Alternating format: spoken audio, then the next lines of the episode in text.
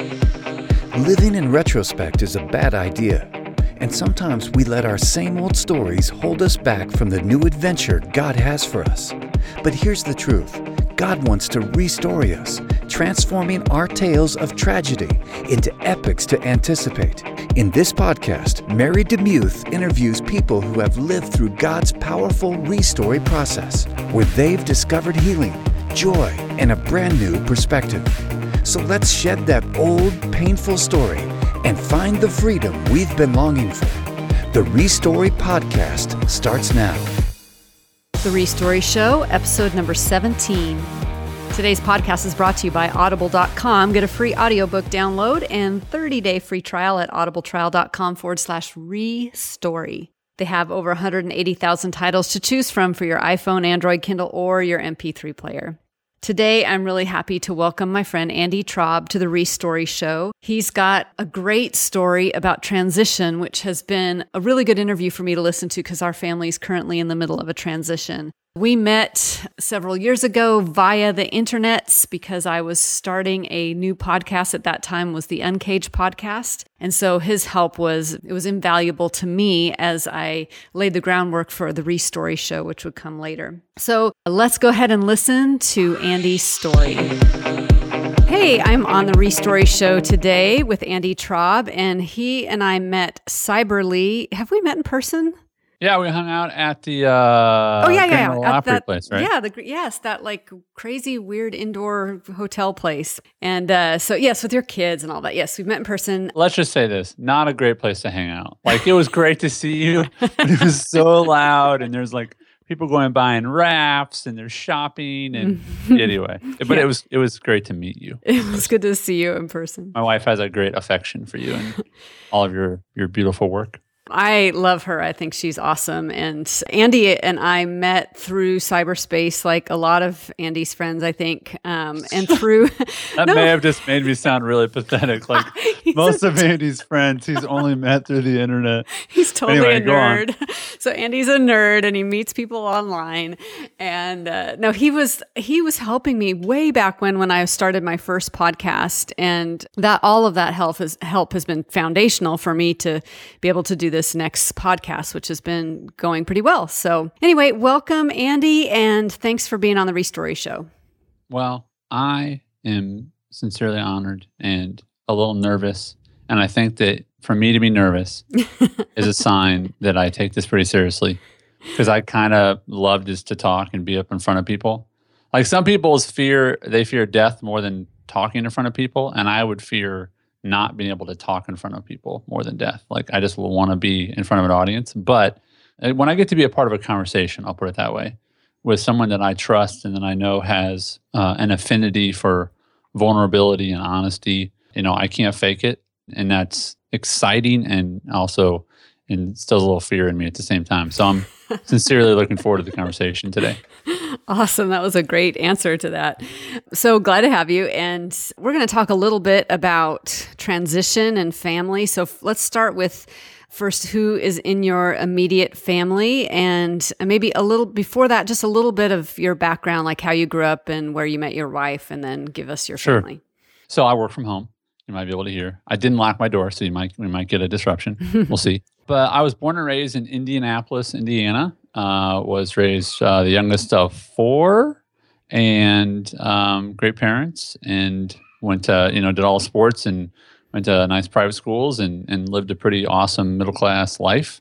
Went to college at indiana university about an hour and a half south of where i used to live and um, had a great great time there uh, my freshman year of high school went to a camp sponsored by a group called Young Life, Yay. which I'd never really heard of. Woohoo! Didn't have it at our school. I don't really remember how we got connected with it, but somehow a bunch of Catholic kids went to Young Life camp, and our priest took us, which was interesting. Wow! Uh, I didn't realize how interesting that was at the time, but that's very interesting if you know much about Young Life.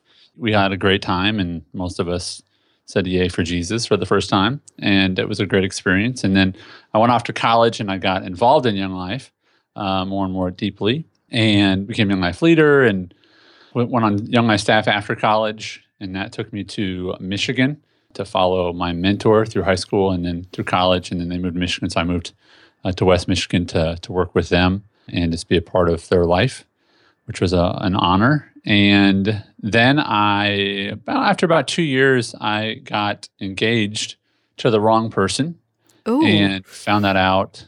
Um, we we broke off the wedding a month before the wedding day. wow. So you know, I always say that, and then I kind of feel like I want to follow it up with like, I hope this isn't too much of a spoiler, but it's April twelfth. Like, imagine if you're supposed to get married May twelfth, and you're like, you know, let's cancel today. Uh, so flights were booked, and and you know the church choir was practicing songs and yada yada.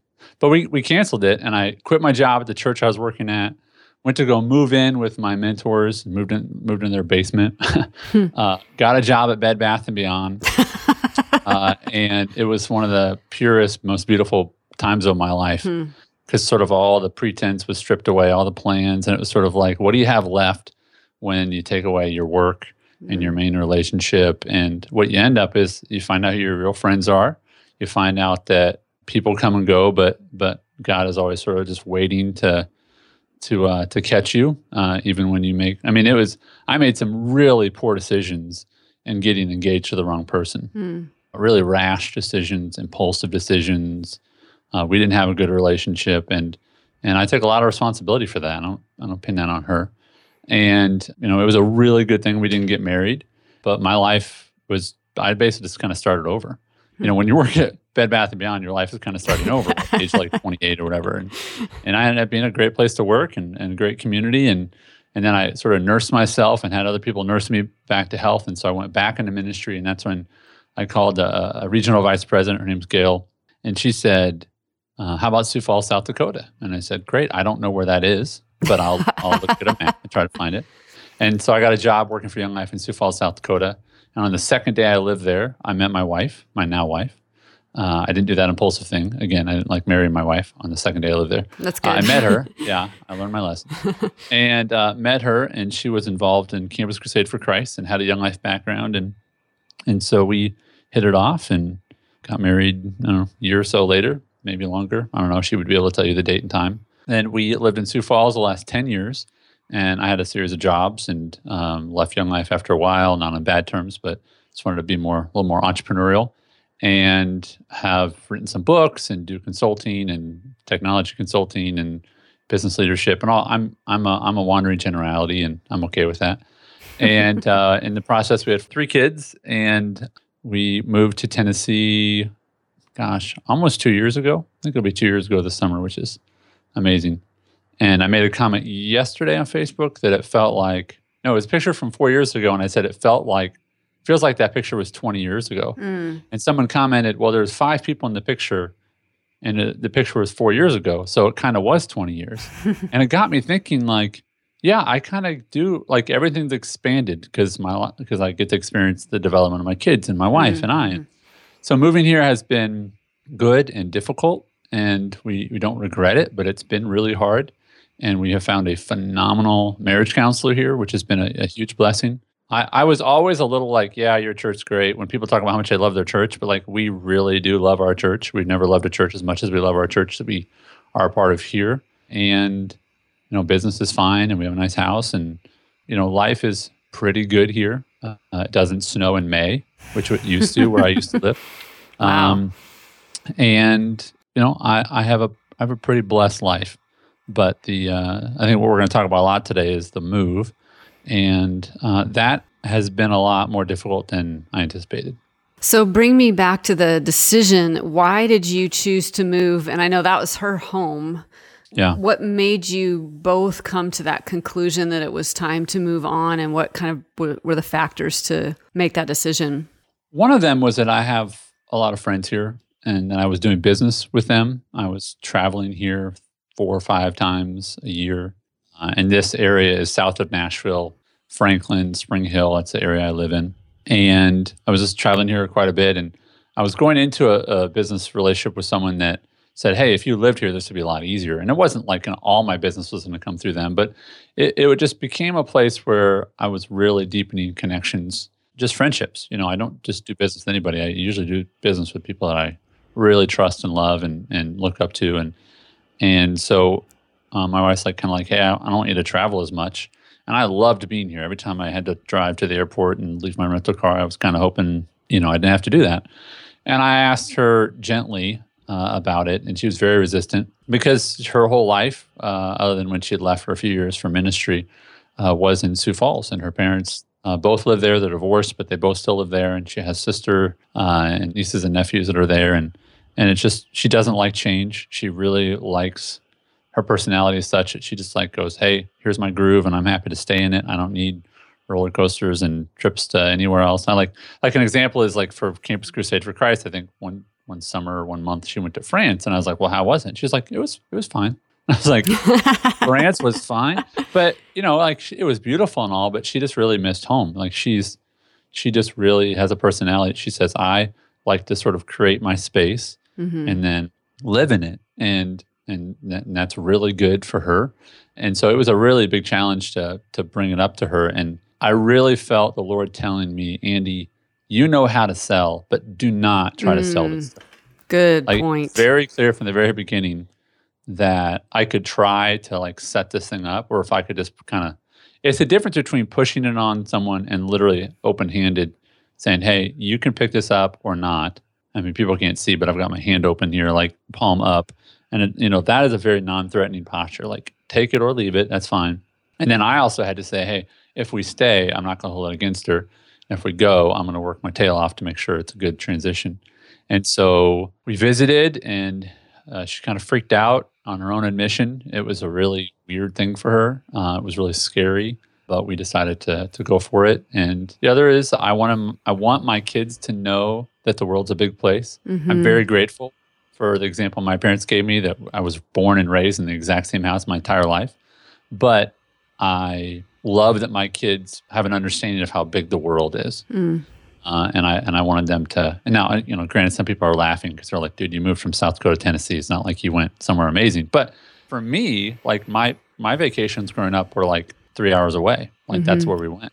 And so the idea that you can get on a plane as a child and go somewhere, or grandma can come visit, or this. I mean, it's just they don't have limitations in their mindset anymore about where they could live, and that was a big part of it. The weather was a big part. It's beautiful here. uh, we went and visited Sioux, Sioux Falls about three weeks ago, and spring was just popping here and it was very not spring uh, so things like that matter. I mean, it seems a little petty, but it's like, well, if you wake up every day and it's 40 or it's 70, like I'm going to pick 70, you know?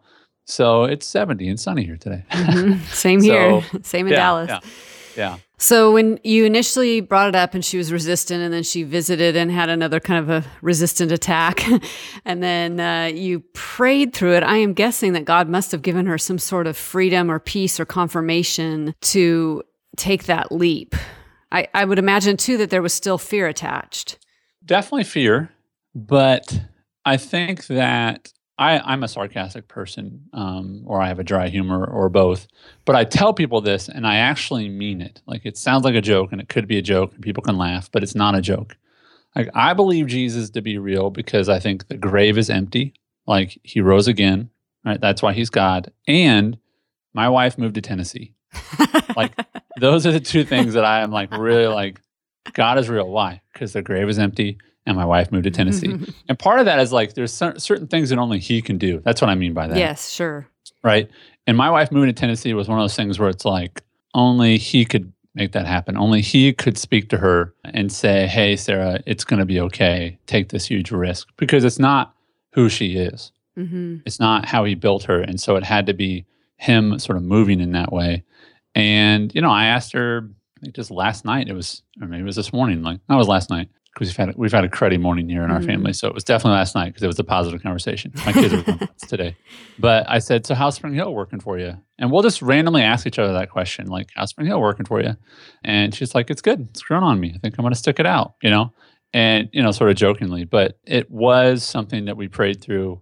And I would say this that there was no like, and then we had peace, and we never doubted. it is. It has been I'll keep it clean. I wish Sioux Falls was horrible. I wish it was a bad town. I wish we didn't have friends there. I wish that it wasn't really affordable and you know like mm-hmm, I wish it wasn't this up and coming city because then I would I wouldn't miss it, right? But um, we really do miss it. And I think that's one of the challenges is people say, Why'd you move? And it's sort of like, well, we hated this place and we love this place. And that's not really how it works sometimes. Sometimes it's like we really liked where we lived and we wanted to try somewhere else. But that doesn't really compute for a lot of people. They they want like, what's the reason? And I think it was a lesson for us to say, you know, it doesn't have to be a reason. It can just be an option. Right. Mm-hmm. And it also doesn't have to make sense to other people. It just has to make sense to us. And it made sense to us. It's interesting you said that because when I when my husband and I were church planters in France, we came back and we came back earlier than anticipated. Long story, but difficult time and and basically shredded us. And so when we got back, I got this email, and I've shared this before, but I don't know if I've shared it on the Restory show before. But got this email from this girl. She's in her twenties, and she said something like, "Well." I'm trying to discern God's will for my life. And you went to France and then you failed and had to come back early. So you obviously didn't hear from God uh-huh. when you went there in the first place. So please give me tips on how to avoid the thing you did. And I was like, oh, great. The wisdom of 20 year olds. yes. I remember being that smart. Yeah, I was. Yes, I, I have a couple of those uh, children now. They're very, very smart.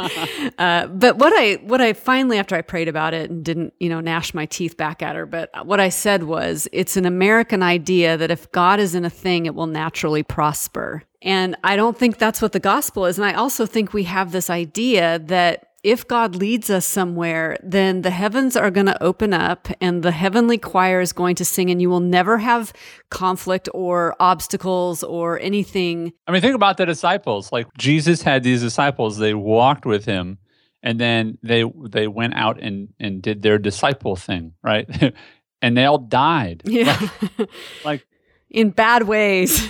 yeah, like do you think the disciples were like really disobedient and they just like went off the rails and that's why, you know, that that's why it didn't end well for them? Like maybe it didn't end well for them because that's not the end, first of right, all, right? Sure. That's just part of their story, right? But maybe like that's just that was their role to fulfill. Like, yeah, you were supposed to go there and get killed by those people. And that's horrible, but you know, that's not the end. And I I think that you were following God's will and part of God's will was that people have freedom and that that freedom is brokenness and you got hurt by that. But yeah it, that, that idea of failure i've actually written about a lot lately. I have a, a, a very short book coming out about failure and comparison uh, and what fear tells us about comparison. And it, it is amazing how much we make we try to make god american yeah, it is. And I, you don't really realize it until you leave the country and then come back because you after living overseas, you know, a couple years, I didn't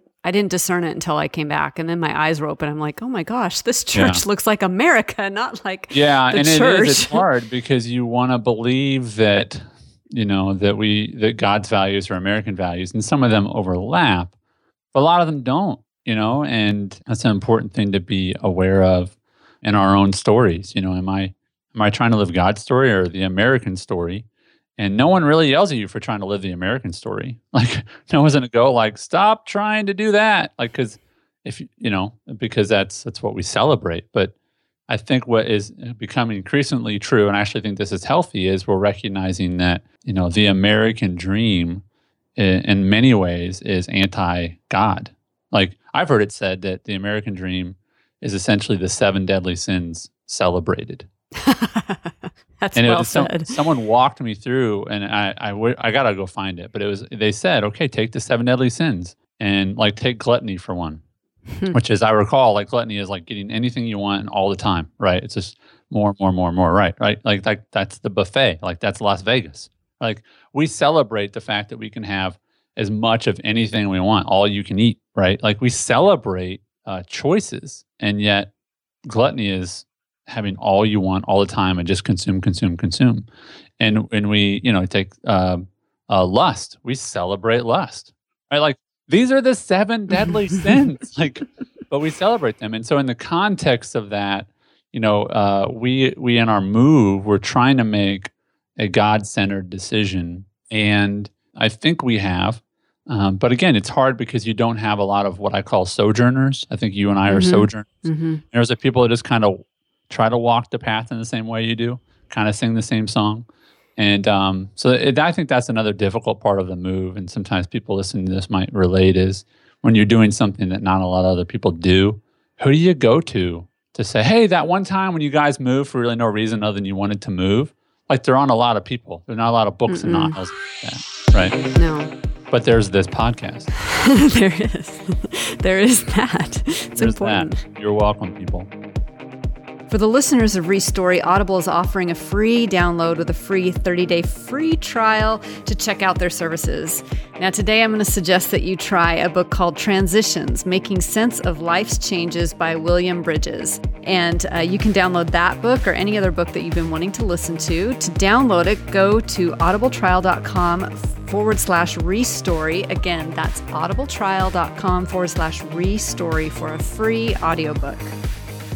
Well, let's let me ask a kind of a weird question. As your wife was going through this transition, and of course you were going through it too, and you were walking alongside her in it, one of the things that's helped me in going through a lot of transition is thinking about heaven as my home. Yeah. Did you guys ever have that conversation or kind of this un- realizing that our our transience and our missing the familiar is actually a longing for another place? Well, the conversations we had a lot were this is not permanent. We can go and if it doesn't work, we we can just move. Like I think what we recognized was the ridiculous amount of freedom we have. And I, I tell people this, people who are struggling with fear and and and what if I fail? And and I tell people this, like, let's just assume that you and your husband don't have a job for a year, right? Like you literally there is no money coming into your household for a year. Here's what I believe with as much confidence as you know the board I'm knocking on right now. Okay, I believe that you could email a hundred people and say, "We don't have any income for the next twelve months. Can you send us hundred dollars a month?" At a hundred people, that's ten thousand dollars a month, and a hundred people, and we would be one of them, would say, "Yep, no questions asked." Not like when are we going to get it back or we're going to earn it. Like the ridiculousness of how blessed we are we really are at a level that we cannot fail because we have so many great people around. We have such a great community of people that just care for us. And the question for us is what are we going to do with that freedom? What good are we going to do with it? And so, in, in light of heaven, I think what we realized was that we're supposed to do things that are good for our kids and for our marriage, and that we're not going to do things just because the world says we should like and then this is going to sound silly but it's sort of like people used to say like david hasselhoff is huge in germany or europe Mhm. or, or anyways it was like a joke it was like a punchline but like Mhm. i feel like in sioux falls i was doing really well like Mhm. people started to know who i was but i come here and i'm nobody like i'm the least popular guy whatever because there's this is a place where a lot of very successful people come Sure. very successful people especially in my sort of line of work and it's sort of like saying i'm going to go be at the bottom of the totem pole but the reason I wanted to do that is because like it it's all a game. Like and your question was in light of heaven. It was like, why do you want to move somewhere? Why do you want to go from a big fish in a small pond to a small fish in a big pond? And I go, because because that stuff doesn't matter. Right? What matters is my how are my kids doing? How's my wife doing? How's my heart doing? And and I felt like those things weren't all going to grow to where they could be in Sioux Falls. And I won't get into a lot of this detail because it's pretty personal, but there are other reasons that we wanted to move away from Sioux Falls, family related, Mhm. to where we just felt like, you know what, this is an opportunity to really start a new, like, you know, they say you get married and you plant a new tree. But if you plant that tree really close to the other tree, it's kind of in the shadow of it, you know? Yeah. And I really wanted to plant our tree a little further away. So that's as much as I'll say about that. But that's another opportunity is when you when you get to make big decisions, it's an opportunity to really be on your own and see how God's going to provide for you. Because our safety net, you know, we have friends and such, but we we don't have grandma who babysits our kids once a week like we did before. And so it's an opportunity for God to show up. And he had. Well, surprise, surprise. Uh, God has shown up. Well, we've been experiencing a lot of that too with my husband's joblessness and just trying to make ends meet. And every week we just are able to to do it, and we're in a place, a really uncomfortable place. And that's where I've realized, you know, as we face maybe our own possible move, I realize that I grow best when I'm out of my comfort zone and when the soil shifts with beneath me and So there is something like pioneering about starting over or something that makes you it, it like it forces you to trust God. Uh, yeah, and again, it's it's God's mercy, right? It's his like he's good to us even though we don't deserve it. And that's that's the whole story. We get what we don't deserve, mm-hmm. right? We don't get what we do deserve. But I completely resonate that with that and that one of the worst things that I experience is success mm-hmm. because it makes me lazy. I am working on this. I'm 38 years old, and I still feel like I wake up every day and I go, when I'm an adult, I'm going to get good at this. Like I, I, Mary, I seriously still think like that. I seriously think when I grow up, right, when I become an adult, when I become responsible, I'll, because I just feel like I'm just beginning. Like we joked about the 20 something. Like I really thought I knew things when I was 20, right? And I'm like 38, and I think the difference is now you know what you don't know. You're like, all right, I'm really not that smart. Like, there's mm-hmm. a lot I don't know. And I am working on figuring out how to maintain a healthy work ethic and focus and production when things aren't tight. And for me, it's just if I make money, I get lazy. Like if I if our bank account's good, I just go, ah, I won't write. I won't work on that next project. I won't reach out to that person. And and that is not healthy. You know it's just it's just it's just not. But god is good and he's taking care of us and it's hard to reach for the uncomfortable. Because, because again we're sold this idea that like the goal is comfort right? Like like that's that's that's the ultimate you know that's the pot of gold at the end of the rainbow. And yet what really is awesome is when you kind of drive into the storm right away from the rainbow away from the gold you know yeah, and we've I totally hear you and like when we went to France, we were doing the reverse American dream. We had the house, we had the kids, we had the cars, we sold everything.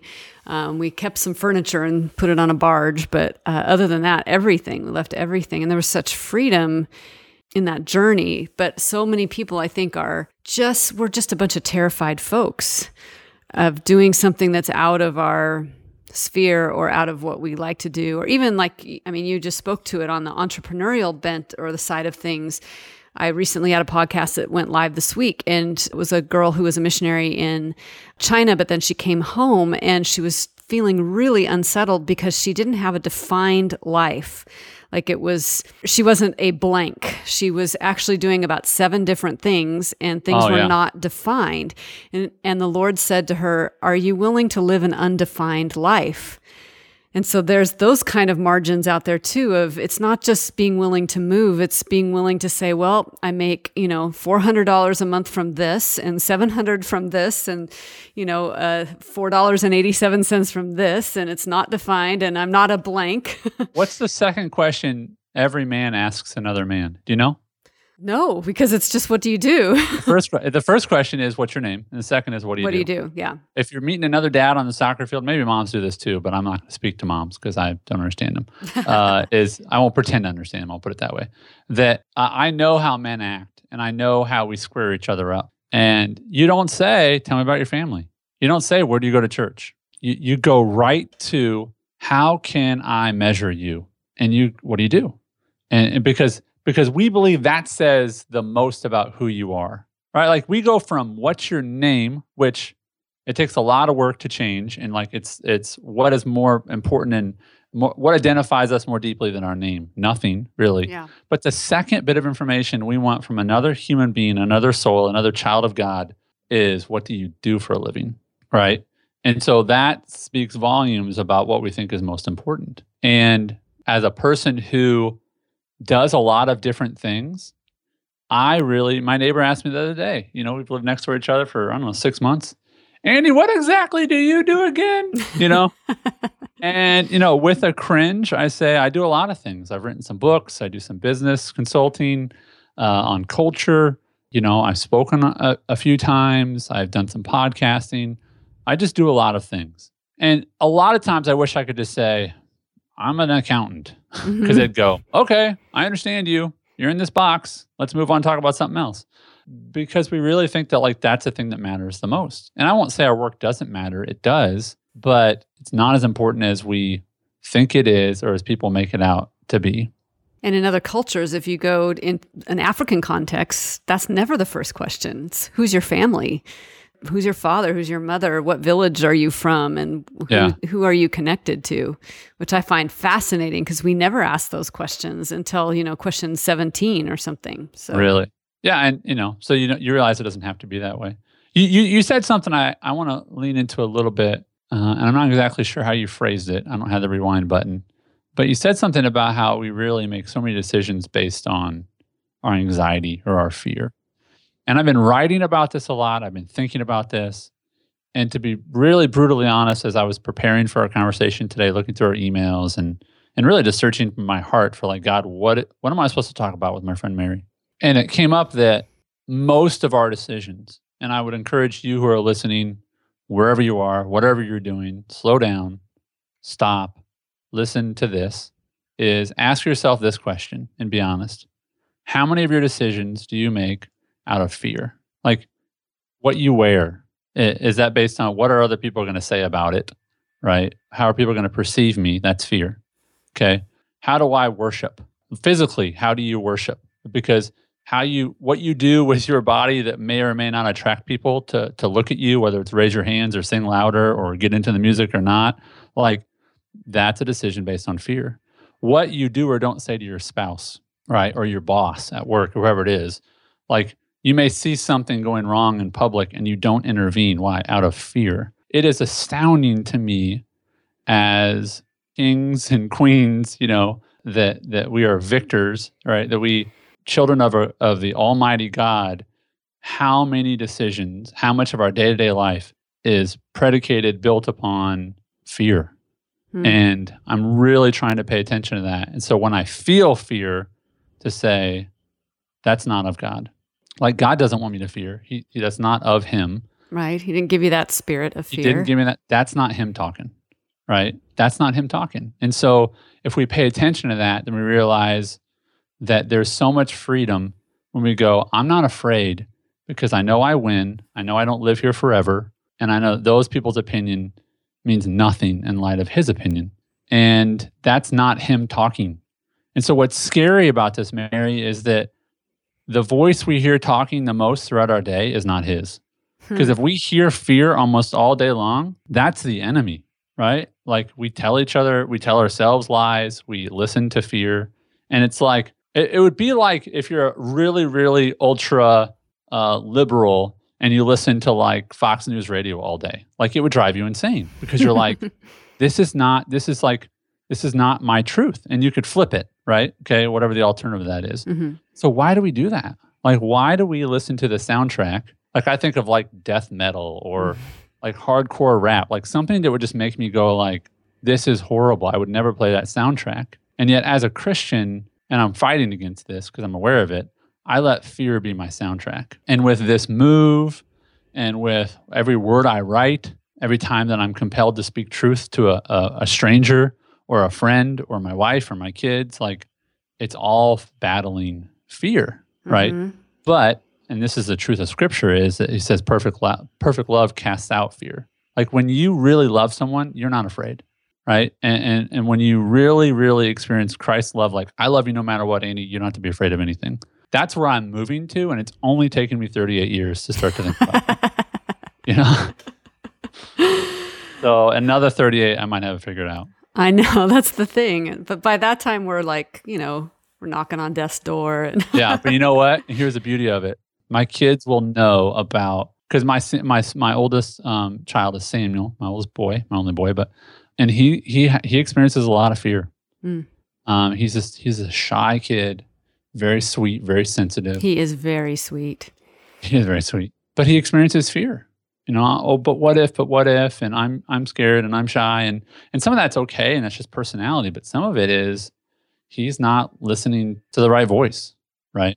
And so it's not my job to say you're wrong. Stop thinking like that. Uh, my job is to turn up the other music louder, Mhm. right? To turn up that other that other story, that other voice, so it drowns out the fear, right? Hmm. And so that's what I'm trying to do in my own life. Is I wake up every day and I try to do things that you know fear fear does not shut up fear is not going anywhere you can't turn it off but i I would just say you have to act in spite of it Mhm. right so i don't i don't wait for fear to go away it's not going to go away like satan's a loser but he's not a quitter Yeah. right so true.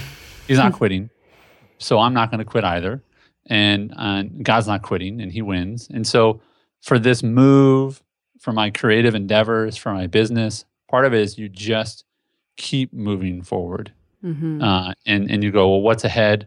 I don't know, but God is my seatbelt and he gives me airbags. So I'm just going to keep driving even though I can't see what's, what's up ahead. And that's kind of where I am right now. You know, as I feel like I reinvent my business every 12 months. Mm-hmm. And, you know, marriage is great for six months and then we have a rocky patch, but you don't give up. You just keep going forward. You guys mm-hmm. have some big questions to answer in the next probably three to six months. And you could just kind of cower in fear. You go, you know what? We're just going to keep driving. Just going to keep going forward and trust that he'll take care of us. But Satan wants us to be afraid and he wants us to stop. He wants us to do nothing essentially, right? And and yet God says, "Don't be afraid and keep going." That's what we've been doing. And as I joked earlier, like he's taking care of us. Mm-hmm. So, if you were going to give, I mean, that's probably the best advice right there. I would, I would say. But if you're going to give any other piece of advice to someone going through, like anticipating a big transition like that, mm. in retrospect, what would you say? Yeah. So I'm remembering I was taken right back to before we got on, little pre-show stuff. You know, Mary prepped me you're like, "Hey, I'm going to ask you this question," but this is this just popped in my mind as you asked that question again, and I was going to that time when I'd broken my engagement and I was living with my friends. I went from like youth pastor, people looked up to me, you know, a, a month from being married, you know, new life, pretty fiance, to living in my friend's basement, right? Working at Bed Bath Beyond. And, you know, really everything I sort of built up and built towards was just gone, right? And I remember going out to the backyard and reading a book for like an hour, you know, and I came back inside and I was having a conversation with the mom of the family that I was living with. And I said, you know, Shanna, what I'm really worried about is I'm worried I'm, ne- I'm not going to be the same person I was before. Like I'm worried I'll never get back to that. And she said, you know, Andy, I've known you for, I don't know, at that point, like 10 years. She said, I've never seen you sit and read a book that long, which, which maybe means that you're not going to be that person again because you weren't supposed to be. Like you're not, the goal is not to get back to that. The goal is to become something else. And so what I would say is if you're considering a big decision, and you go, well, what's going to happen? And what I would say is, you're going to change. You may look completely different in two or three years. And maybe that's exactly what you're supposed to do. So instead of resisting the change and saying, oh my gosh, what's going to happen? What's going to change? What's going to change? You flip it and you say, things are going to change. Something's going to happen, right? I will be different. Our family will be different. It may be more difficult for a season, right? When we moved, our marriage did not get better, it got worse we went and found a great marriage counselor, right? Now our marriage is better than when before we moved, right? So my advice to people is don't think, how can I keep things the same? Think, God does not change, but I'm supposed to. Mm-hmm. so go change. Like that's okay. And don't be afraid of it because if you really believe that God is faithful, even when you're not, he will be. Right. Mm-hmm. And he is better than we are. and I'm very grateful for that. And I just, I want to encourage people, and this is not like a sales thing because Mary's not selling anything, but like hold closely to the people you know that are speaking truth. And Mary speaks truth. And so turn off the channels, the shows, the blogs, the email newsletters that discourage you and make you feel small. And just listen to voices that encourage you and lift you up and don't make you feel like, oh, I should, I should, I should. One of my favorite things I wrote about on my blog today is Brennan Manning. I'll end with this. Brennan Manning, one of my favorite authors of all time, who was a complete mess of a human being. Mm-hmm. Complete. I read his autobiography and it was like staggering, like what a horrible, horrible person he was. uh, mm-hmm. But Jesus loves him and I think he's in heaven. Uh, but he would say this We spend so much time saying, I should have done this, I should have done that, I should do this next he says we need to stop shoulding all over ourselves. It's all about should, should, should. And we need to stop doing that. And I think that we're way too hard on ourselves. And we need to just surround ourselves with people who love us as we are, just like Jesus did, sojourners like Mary, listen to her words, and walk forward in faith. And I think it's going to be okay. I love that. I, I needed to hear that too. So it's really good timing for the things going on in our lives right now as well. Uh, so the last question then is How has God restored you or your family in this transition and this move? I think that you don't know what you're capable of until you do it. You know, it's all a guess until you do it. You know, whether you're the little kid and you climb up to the big diving board and you jump and you go, wow, I couldn't do that before, but now I know I can. And so maybe that's a conversation with your spouse. Maybe that's a conversation at work. Maybe it's a moving a thousand miles. I don't, I don't know what it is, but you really don't know if you're capable of it until you do it. And because we have a God who loves us so much, as long as it's not against his word, it's not dangerous, then I would say, what are you waiting for? Like, what story are you listening to that says you can't do that? You can't try that. And so, you know, the way that God has restored our life is he he's taught us you get to write your own story and I'm going to I'm going to be there alongside you. I'm going to keep giving you more paper.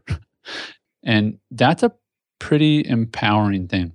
A lot of us believe we're part of a system and the government will help us and you know blah blah blah like we are an incredibly privileged people if you are listening to a podcast then you are in a top percentage of people in the world that have opportunities and i would say what are you going to do with them are you going to bless your family and bless the world uh, or are you going to just do what's safe and mary you have done some very unsafe things and you have lived to tell about it and you have more unsafe things to come. And that's okay. I think that's just part of your story and it's become part of ours. And it's very liberating. I love that. And I, I, love to end on that kind of note of freedom because you're right. I think we do live with that script of fear or that soundtrack of fear, and it prevents us from really not only discovering God in the margins, but discovering who we are mm-hmm. and who we are as a, a unit of family as well. Because I'm sure that you know your your transition wasn't just you. It wasn't just your wife. It was no. your marriage. It was every relationship with every child and also your families back in different locales and all of that. So it was a multi-dimensional change but you never would have learned had you not taken that crazy step. Never. And remember that friends. Like remember mary's wisdom right there. Like you will never learn until you do it. You just there's no other way to learn other than to take action that's not a license to be irresponsible. Do it with prayer, but it will not make sense to everyone, right? Like, but that's how God rolls. He doesn't. He doesn't always make sense to us, right? Uh, and if he did, he probably wouldn't be God. I'm so grateful. I'm so grateful for that truth because uh, I'd rather follow a, a, God who sometimes doesn't make sense, but is as big as the sky, you know, that can do those amazing things. He comes in where we leave off. So if we're always in control, then we don't need him ever. Yeah, that's kind of a lame story. And like, what do you need him for? you know? So I have been using him liberally. Like he's, he's he, I've been coming up short a lot, and uh, he's he's been taking care of me. Yep. On that note, um, thanks for listening to the Restory Show, and thank you, Andy, for joining me today. Thank you, friend. Thanks for listening to the Restory Show. Do you mind if I pray for you today? Jesus, I lift up those folks who are going through transitions right now, who are maybe they've lost a job or they just sense there's a change in the wind or they're going to move or something, um, some big upheaval is happening right now. I just pray for peace. I pray for deep, abiding, know it beyond a shadow of a doubt peace that comes, that passes all that understanding. Would you please help us as we walk into new territories, as we take new land, as we look back on our lives and maybe live with some regrets, even then, you are the God of those. You are the one who died on the cross for everything that we've endured and for the sin that we've entangled ourselves with. And yet today we can have this brand new, clean slate. Lord, thank you that the American dream is not your dream. I pray you would make us into kingdom people, people who want to see your kingdom instead of building our own over and over and over, these castles to the sky. Instead, let us pray that your will would be done on earth as it is in heaven, that your kingdom would come on earth as it is in heaven. Keep us close to your heart, and Lord, help us to thank you for the trials that help us to press into you and not have to be a control freak on this earth, but we can relinquish control and let you take the reins. Thank you that we don't have to be perfect, we don't have to live this life perfectly, but that your strength is made perfect in our weakness. Thank you for that. I pray these things in Jesus' name. Amen. If you'd like to know more about today's show with links and extended stuff, please go to marydemuth.com forward slash restory 17. That's a 1 7. And may you live a brand new story this week.